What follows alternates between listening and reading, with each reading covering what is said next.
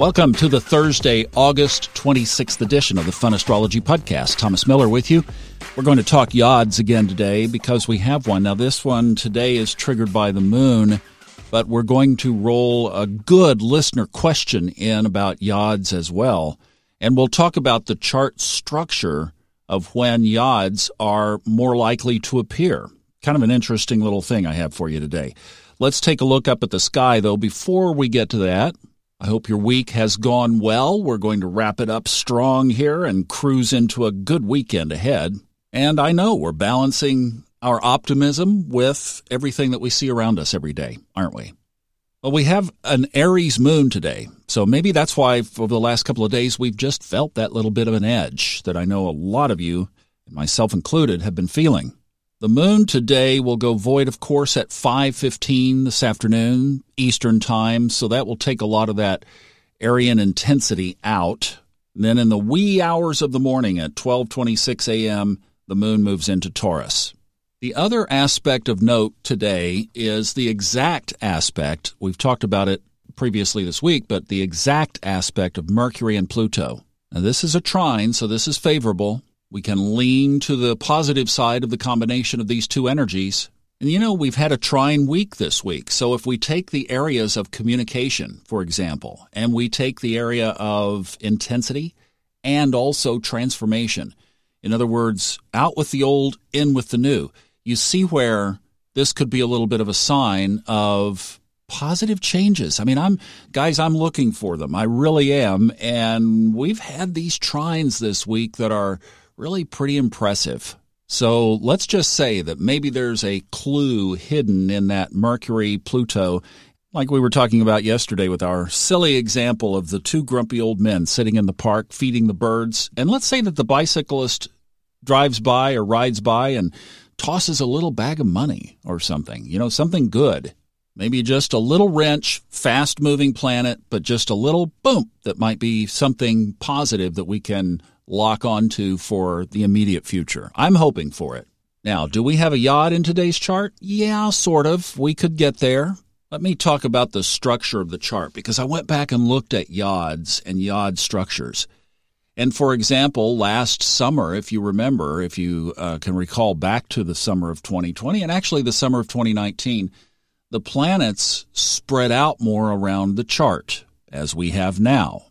But you remember back to, hmm, let's say, November, December, January, February, March of this past year, and then into this year? You remember what it was like? Everybody was stacked on top of everybody. It was like communal living. I mean, you know, we've got all these houses and you guys are stacked into three. Why? It's like when, uh, you know, the family gets together. Everybody meets in the kitchen. But wait a minute, we got a 5,000 square foot house here. Yeah, everybody's in the kitchen. Well, when everybody's in the kitchen, we're not going to have yods, not very often. You have to have that dynamic of planets on either side, like we were talking about uh, when I was kind of laying out this structure of we have the fast movers on one court, we have the slow movers on the other. That presents a really nice situation for multiple yods, and that's exactly what we've been having right now. Yods indeed are a sign up in the sky, and I got a call. Now, this was a couple of weeks back. I apologize for being late on this. So she says today, she's not referencing today, the 26th. She was referencing about two or three weeks ago. But listen to how a Yod shows up for one of you. Today, specifically, I was wondering to myself, what's going on in the chart? I'm starting to get a sore throat. And I had to pick myself up off the floor when you said there was a Yod in the sky. You mentioned the ones that we had a few weeks ago, and I also got sick when those were in the sky. So I don't know if those have any correlation, but that's how it's manifesting to, for me. Thanks so much for everything you do. Thanks for a great question. I, I love hearing this feedback from you guys when you leave those messages. How do you do what she just did? You go to funastrology.com and right at the top on the left, there's an orange button thing there and you click on it. You don't have to leave your name. You don't have to leave your email. It's completely anonymous. If you want it to be, you can, but you don't have to and it it's just a, I get an email of it and I can download the little audio file and play it on the show. So if you'd like to leave a question, please do. I've also heard that some of you are very sensitive to when the moon goes void of course. So these little nuances, see these subtleties of the chart that we kind of hang out and camp out mostly on the show here do affect our daily lives. I mean, I saw it when I started doing the stock trading. I'm like, oh my gosh, even during the day, the daily chart can affect when stock prices move during the day.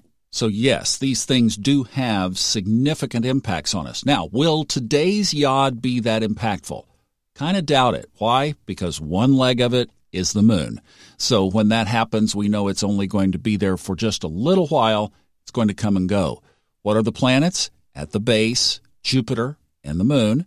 So, that's Jupiter in Aquarius and the moon in Aries. And up at the top of the pyramid or the top of the little witch's hat, we have Mercury and Mars. I'm saying and Mars as a parenthesis or a tag on because it is a fairly wide orb. It's really more of a Mercury aspect, but Mars is, is in there with the moon for sure. Now, this aspect will be there for most of the day, but it's not going to be there tomorrow. So it's a, in the U.S., it's a workday kind of thing today. It starts to shape up a little bit after 6 a.m. East Coast time. It will dissipate around midnight tonight. You know, I think what this does is it kind of gives emphasis to what we were talking about with Mercury Pluto. That this is not a cranky yod. It's Jupiter's in there and the moon is in there. Now, the moon is a little fiery, we know, so we could put that heat out. But Mercury is at home in Virgo, so I don't know. This one just looks like kind of an emphasis of there's something around communication. Watch that for today. Mm. Focus on communication you know, now Mercury also rules Gemini and the third house, so there could be something related to neighbors, siblings, or transportation. So defensive driving would is always a good thing. A little extra good today. Keeping you safe so that you can be back tomorrow for TGI Friday. Have a great day.